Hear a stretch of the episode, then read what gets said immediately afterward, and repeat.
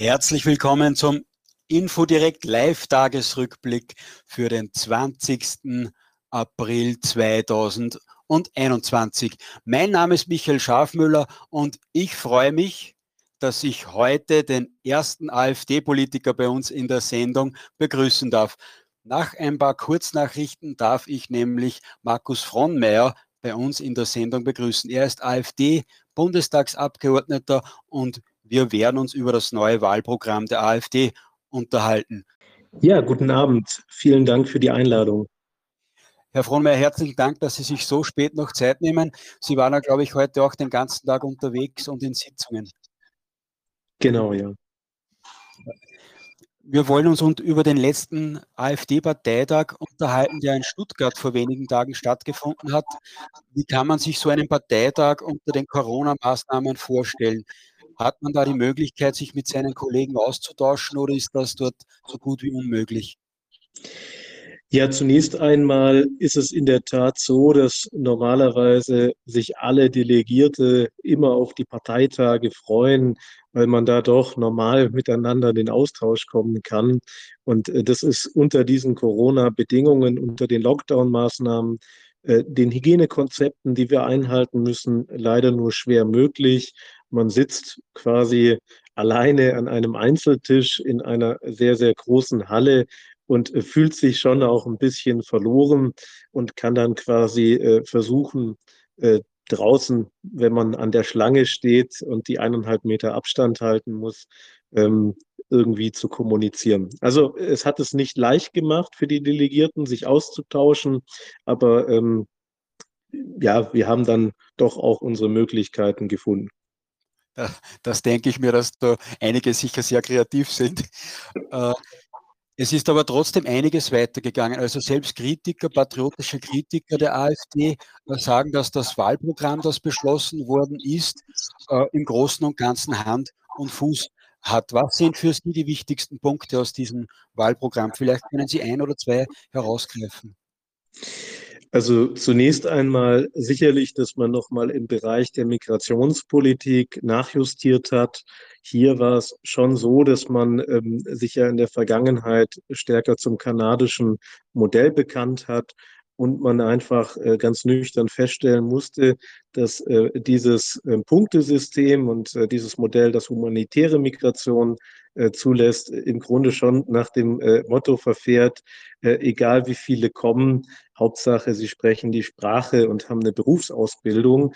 In der Folge wird dann aber eben in der Tat auch ähm, das Staatsvolk transformiert. Es verändert sich. Und äh, hier war es, finde ich, schon konsequent, auch darüber zu sprechen, ähm, was wir hier als AfD für Deutschland, ähm, also welches Modell wir hier vielleicht dann doch eher äh, wählen sollten. Und ähm, da haben wir, glaube ich, ein. Äh, Japanisch jetzt, oder wie? Wir haben uns jetzt für das japanische Modell ausgesprochen. Ziel des japanischen Modells ist, die Migration möglichst auf Null zu bringen. Ähm, Gastarbeiter werden auf Zeit zugelassen und man könnte sagen, dass es sich schon zum Ziel setzt, dass das Staatsvolk bewahrt werden soll. Ähm, in Deutschland haben wir eher die Situation, dass die äh, Regierung das Volk auflöst und sich ein anderes wählt, frei nach Recht. Aber ähm, ja, darum haben wir äh, schon Sympathien, Sympathien für das japanische Modell, keine Frage. Hier gilt es jetzt aber, dieses Modell auch weiter auszugestalten. Ähm, der Bundesparteitag hat hier im Grunde noch äh, relativ viel ähm, ja, Raum für Regelungen offen gelassen.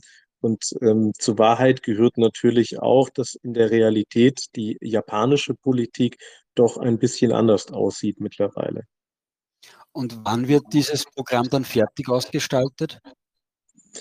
Ich nehme an, dass jetzt die Bundesfachausschüsse in Kooperation mit den Landesfachausschüssen der Partei äh, daran arbeiten, dieses japanische Modell weiter auszufüllen. Und dann freue ich mich auf den nächsten Bundesparteitag, wo das dann zu diskutieren ist.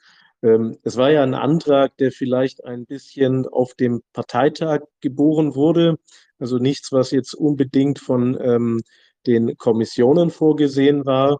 Und äh, da war er am Anfang auch vielleicht noch ein bisschen holprig. Es ging ja durch die Medien mit den fünf Millionen, die jemand mitbringen muss, damit er dann überhaupt noch als äh, beispielsweise Gastarbeiter nach Deutschland kommen kann. Ja, äh, Entschuldigung. Ja, ich ich, ich habe verwundert, aha, gesagt bei den fünf Millionen, das, das ist spurlos an mir vorübergegangen. Okay. Es wurde dann natürlich auf dem Parteitag entsprechend geändert und angepasst. Ähm, ich will es einfach nur dazu sagen, äh, weil ich finde, hier sieht man dann doch ganz gut, wie es bei der AfD immer noch läuft. Wir sind eine extrem basisdemokratische Partei. Da haben halt auch Anträge, die, ich sag mal, ähm, auf dem Parteitag entstehen, die Möglichkeit, entsprechend diskutiert zu werden und dann auch angenommen zu werden. Es wurde dann natürlich angepasst und äh, dieser Passus wurde rausgestrichen. Im Ergebnis haben wir jetzt aber, denke ich, ähm, ein, ein Modell, das zumindest ähm, zum Ziel hat, zunächst einmal die Migration möglichst auf Null zu stellen. Und ich denke, vor dem Hintergrund der Ereignisse, die wir erleben konnten durch die Grenzöffnung, ist es durchaus sinnvoll. Äh, wir haben ja bis heute große Schwierigkeiten mit den äh, Personen, die Frau Merkel nach Deutschland eingeladen hat, eben zurechtzukommen. Sie haben äh, gesagt, der nächste beim nächsten Bundesparteitag wird das dann konkreter beschlossen. Wann findet der statt? Weiß man das schon? Das weiß ich äh, im Moment noch nicht, wann er ähm, stattfindet, zumindest zum Programm. Es ist ja natürlich noch dieses Jahr ein Bundesparteitag zur Wahl des neuen Bundesvorstandes ähm, geplant. Es könnte sein, dass auch vielleicht hier Zeit bleibt, um dann weiter über das Programm äh, zu diskutieren. Ähm, das werden wir sehen müssen. Ja, das ist ja ein Wahlprogramm, sofern ich das richtig mitbekommen habe. Und gewählt wird in Deutschland, glaube ich, im September, oder? Genau, also hier muss äh, auf jeden Fall nochmal Arbeit geleistet werden, um dieses japanische Modell auszufüllen. Also äh, steht im Grunde auch im Antragstext, dass hier ähm, eben entsprechend das beschrieben werden soll. Und wann wird der Spitzenkandidat der, der AfD äh, nun bekannt gegeben oder gewählt, weil schon langsam läuft die Zeit davon. Die CDU hat den Spitzenkandidaten heute bekannt gegeben, die Grünen gestern. Wann kann man da mit einer Verlautbarung der AfD rechnen? Ja, das Thema Spitzenkandidaturen, das war in der AfD äh, in den letzten Wochen doch heiß ähm, umkämpft. Ähm, es gab zum einen den Wunsch, dass der Spitzenkandidat, die Spitzenkandidatin dann auf dem äh, Bundesparteitag bestimmt wird. Auf der anderen Seite hat aber auch der Bundesvorstand der Partei eine Urwahl ähm, initiiert, bei der sich dann eben eine ganz klare Mehrheit der Parteibasis dafür ausgesprochen hat, den Spitzenkandidaten selber bestimmen zu wollen. Und ähm, jetzt werden wir, denke ich, dann auch in den nächsten äh, Tagen und Wochen, je nachdem, wie lange sich so ein Verfahren dann zieht und ob wir dann sofort Ergebnisse haben, äh, das äh, Spitzenkandidatenteam bestimmen können. Ich finde es ganz gut, wenn die Parteibasis eingebunden wird. Ich bin kein Fan von äh, Delegiertensystemen und delegierten Parteitagen. Ich habe mich immer dafür ausgesprochen, dass die AfD da anders sein muss. Ich habe auch in Baden-Württemberg damals einen Antrag initiiert, dass wir bis zu 8000 Mitglieder äh, in Baden-Württemberg immer noch beim Mitgliederparteitag bleiben. Und äh, insofern ist das, denke ich, ein System, was dann am Ende auch den wirklichen Willen der Parteibasis abbildet. Das Problem ist ja jetzt bei Corona, dass ein so ein großer Parteitag wahrscheinlich äh, nicht handhabbar ist. Jetzt müsste das digital äh, dann abgewickelt werden. Ist das eine Möglichkeit? Also digital ist immer schwierig. Man könnte digital meiner Auffassung nach den Teams, die dort antreten, die Gelegenheit geben, zu sprechen, sich vorzustellen, auch Fragen an sie zu richten. Aber die Wahl selber, da würde ich schon empfehlen, dass man das so, wie wir es beispielsweise auch in Baden-Württemberg gerade im Rahmen unserer Bundestagswahllistenausstellung machen, äh, in Form einer Briefwahl macht und äh, vielleicht auch die Möglichkeit der Urnenwahl anbietet. Für alle, die sagen, also mit der Post will ich es nicht verschicken, ähm, da würde ich dann doch nicht auf elektronische Abstimmungsmethoden setzen. Und dann ist es, denke ich, wichtig, dass bei solchen Abstimmungen ein neutraler Dritter, zum Beispiel ein äh, Notar, hier eben ähm, mit dabei ist, wenn die Auszählung stattfindet und auch den Posteingang überwacht. Mhm. Äh, ein zweites Thema, das groß diskutiert wurde, zumindest auf Twitter, ist die Haltung der AfD äh, jetzt zur EU. Dexit ist jetzt in aller Munde. Da gibt es einige, die sagen, jetzt wäre es das erste Mal möglich gewesen, dass sich die sogenannten Rechtsparteien auf EU-Ebene gemeinsam mit Viktor Orban in eine Fraktion begeben.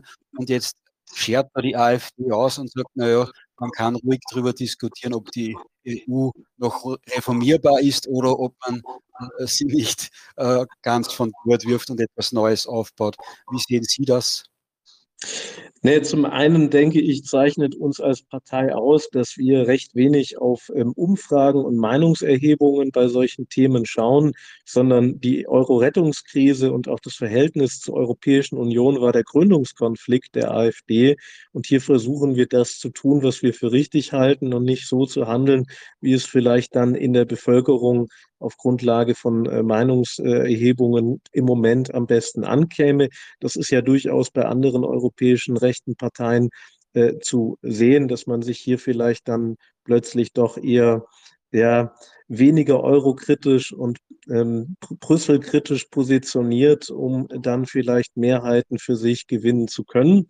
Ähm, so wollen wir die Politik von uns nicht ausrichten. Aber jetzt zur eigentlichen Frage. Ähm, der Dexit, das ist ein Thema, das uns als AfD schon lange begleitet. Ich habe damals mit Kollegen ins äh, Programm auf dem Bundesparteitag, ähm, ich meine, es war damals in, in Stuttgart, ähm, gebracht, dass ähm, der Ausstieg aus der Europäischen Union kein Tabu sein darf, wenn sich die EU nicht reformieren lässt. Sie müssen wissen, das war früher quasi eine heilige Kuh für Lucke und Co., dass man äh, gesagt hat, also wir müssen innerhalb der Europäischen Union die Währung äh, und das Währungssystem reformieren, ähm, den Euro quasi. Aber ähm, in der EU wollten alle verbleiben und darüber konnte man oder durfte man früher in der AfD nicht streiten. Und da ist uns damals schon ein großer Schritt gelungen, als wir gesagt haben, nein, also auch der Dexit darf kein Tabu sein. Jetzt haben wir als AfD den äh, Dexit beschlossen. Ähm, ich muss sagen, eine gute und konsequente Entscheidung, weil die EU lässt sich nicht reformieren. Wir versuchen das jetzt seit vielen, vielen Jahren und äh, sind meiner Meinung nach nicht unbedingt erfolgreich damit, dass die EU sich plötzlich äh, anfängt zu reformieren. Und ähm, wir haben jetzt eben den Dexit beschlossen. Der Punkt ist nur der, auch da äh, vielleicht ein bisschen Wasser ähm, in den Wein. Ähm, es steht dann im Programm, dass man sich einer neuen Wirtschaftsgemeinschaft anschließen will. Da stellt sich natürlich die Frage, welcher und ähm, wollen wir dann wieder in eine EWG ähm, mit gemeinsamen Binnenmarkt? Da muss man sich, denke ich, schon auch bewusst machen, dass ein gemeinsamer Binnenmarkt auch immer bedeutet gleiche Regeln. Und dann legt am Ende Brüssel halt auch wieder die Zölle fest. Und äh, ich habe immer wieder im Rahmen der äh, wirtschaftlichen Zusammenarbeit und Entwicklung mit Zollpräferenzen etc. zu tun und bin schon eher ein Verfechter einer souveränen Handelspolitik. Und darum ähm, sehe ich das eben auch ein wenig kritisch. Ähm, also wenn, dann muss man schon richtig machen und nicht am Ende dann quasi alles, was uns in der Souveränität mit einschränkt, auch beibehalten und dann quasi die Kuh einfach anders nennen. Es ist aber schon so, dass Sie auch äh, sagen, dass Europa wichtig ist, aber Sie werden wahrscheinlich ganz genau unterscheiden, was jetzt EU ist und was wirklich Europa ist. Stimmt es so oder? Äh, natürlich, also ich sage immer, die äh, Europäische Union und Europa, das muss man sich vorstellen äh, wie ein Fruchtsalat. Ja? Also die, also die also Europa ist wie ein Fruchtsalat, ja, besteht aus vielen unterschiedlichen äh, äh, quasi Bestandteilen, weiß nicht, Bananen, Trauben etc. Und die EU, die ist eben ein Smoothie, ja, also die versucht alles gleich zu machen in der Konsequenz. Und äh, darum lehnen wir natürlich die Europäische Union und Brüssel mit diesem äh, mit der Politik, die äh, Stück für Stück eben den Nationalstaaten die Souveränität entzieht ab, aber sagen ganz klar, wir sind Europäer, wir wollen quasi den Fruchtsalat, um beim Bild zu bleiben, beibehalten. Und ähm, es ist ja im Übrigen auch etwas ähm, sehr Schönes. Also ich reise gerne, das hat sicherlich auch mit der Ausschussarbeit zu tun, klar Corona-bedingt momentan schwierig, aber dann schätzt man auch die Unterschiedlichkeiten innerhalb Europas und die will ich nicht überwinden. Ich möchte, dass auch in Zukunft noch ähm, Italien äh, Italien bleibt, Frankreich Frankreich und Deutschland Deutschland mit den eigenen eben auch kulturellen Besonderheiten und das macht das Ganze ja dann auch spannend. Wenn wir bei diesem schönen Bild des Fruchtsalats bleiben, das ist wahrscheinlich ein gemeinsamer Nenner, den man mit anderen rechten oder patriotischen Parteien innerhalb des EU-Parlaments auch hat. Da wird man wahrscheinlich trotzdem zusammenarbeiten können, auch wenn man vielleicht selbst einen etwas härteren Kurs in die EU bevorzugt, oder? Natürlich, also äh, man muss sich auf die, ich denke, wichtigen Gemeinsamkeiten konzentrieren und die gibt es ja in den Fragen der Migrationspolitik, natürlich auch, und wir sind äh, im Europäischen Parlament vertreten, natürlich wie äh, Brüssel und die EU weiter eben ähm, auch reformiert werden kann. Aber äh, klar, in letzter Konsequenz sagen wir, ähm, das wird wahrscheinlich nicht funktionieren. Es ist Zeit, jetzt ähm, dem Bürger auch eben reinen Wein einzuschenken. Es bringt ja nichts, wenn man immer wieder äh, sagt, also wir müssen noch und wir geben noch mal eine Chance und ähm, wir warten noch mal eine Legislatur. Äh, die EU hat gezeigt, dass sie sich nicht reformieren lässt. Und die EU hat auch gezeigt, dass sie nicht davon Abstand nimmt, die äh, nationalen Souveränität äh, der einzelnen Mitgliedstaaten zu achten und zu respektieren. Ganz im Gegenteil, man erlebt es ja auch in der parlamentarischen Arbeit. Alles, was auf nationaler Ebene den Altparteien Bauchschmerzen bereitet, wird eben dann quasi auf Brüssel äh, mit verlagert, beziehungsweise man behandelt es hier einfach nicht, positioniert sich nicht und sagt, das wird dann eh in Brüssel geregelt. Aktuelles Beispiel sicherlich das sogenannte Lieferkettengesetz, das diese Woche auch im Deutschen Bundestag behandelt wird, äh, aber was natürlich aufgrund äh, des Infektionsschutzgesetzes eher untergeht. Wollen Sie kurz sagen, was das ist, das Lieferkettengesetz?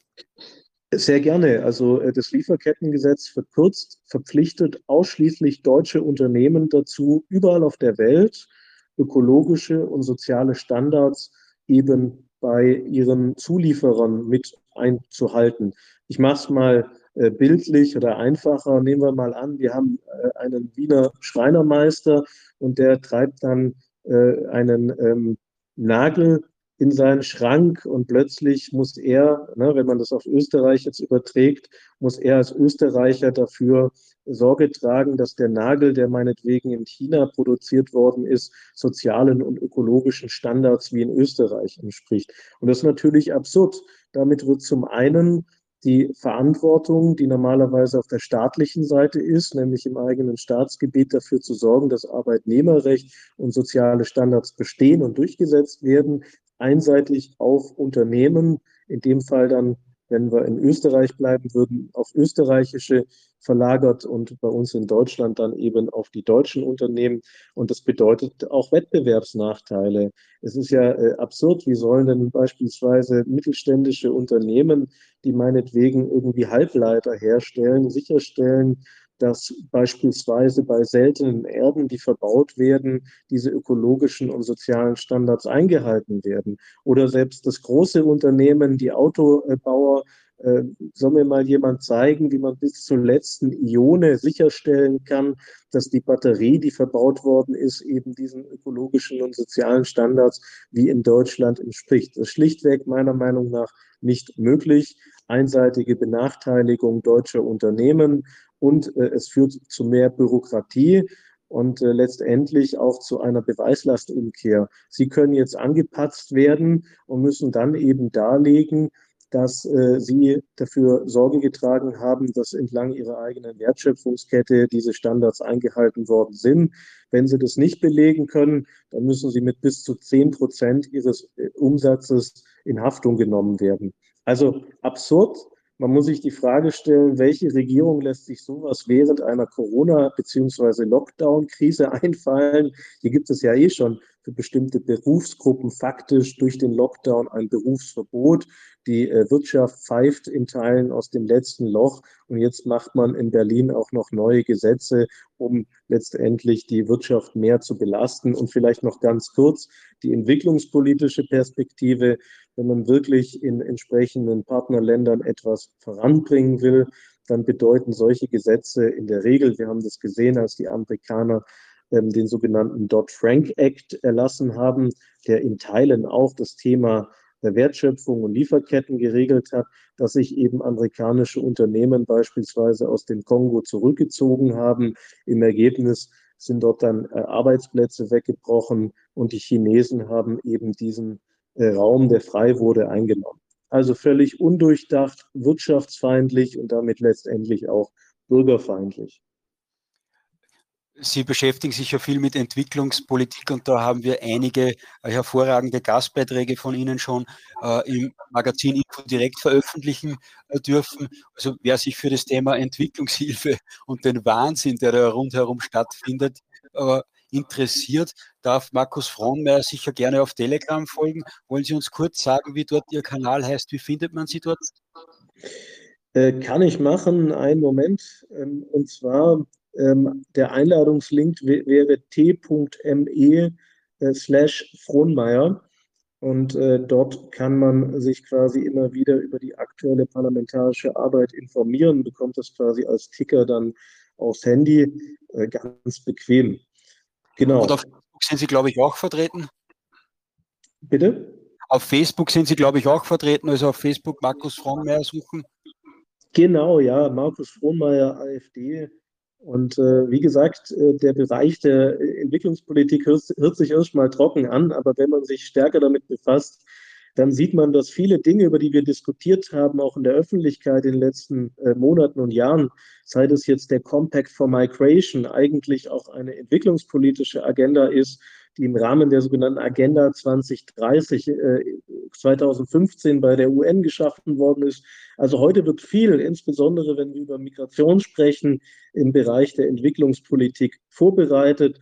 Die Idee der Altparteien ist eigentlich eine Umverteilung aus dem globalen Norden in den globalen Süden, um weltweit möglichst eine Gleichwertigkeit der Lebensverhältnisse sicherzustellen, also richtig sozialistische Utopien, ähm, die hier aber wirklich konsequent umgesetzt werden und in Deutschland beispielsweise das Leitbild des Regierungshandels sind.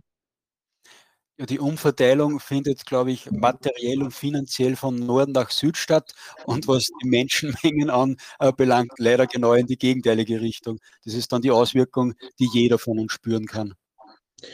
Absolut. Auch hier Agenda 2030 sagt, dass beispielsweise äh, sogenannte Rücküberweisungen auch ein Thema unseres Bundesparteitages. Ich habe eine Rücküberweisungssteuer ins Spiel gebracht. Der Antrag wurde auch angenommen.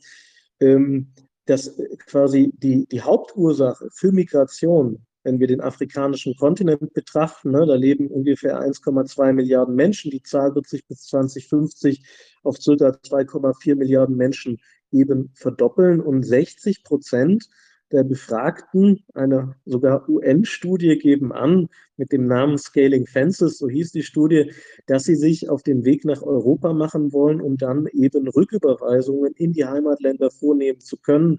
Wir in der Entwicklungspolitik wissen ganz genau, dass es sich bei diesen Personen, die dann zu uns äh, migrieren, eben um Personen handelt, die zwischen 6.000 bis 10.000 Euro, äh, Entschuldigung, US-Dollar Jahreseinkommen erzielen.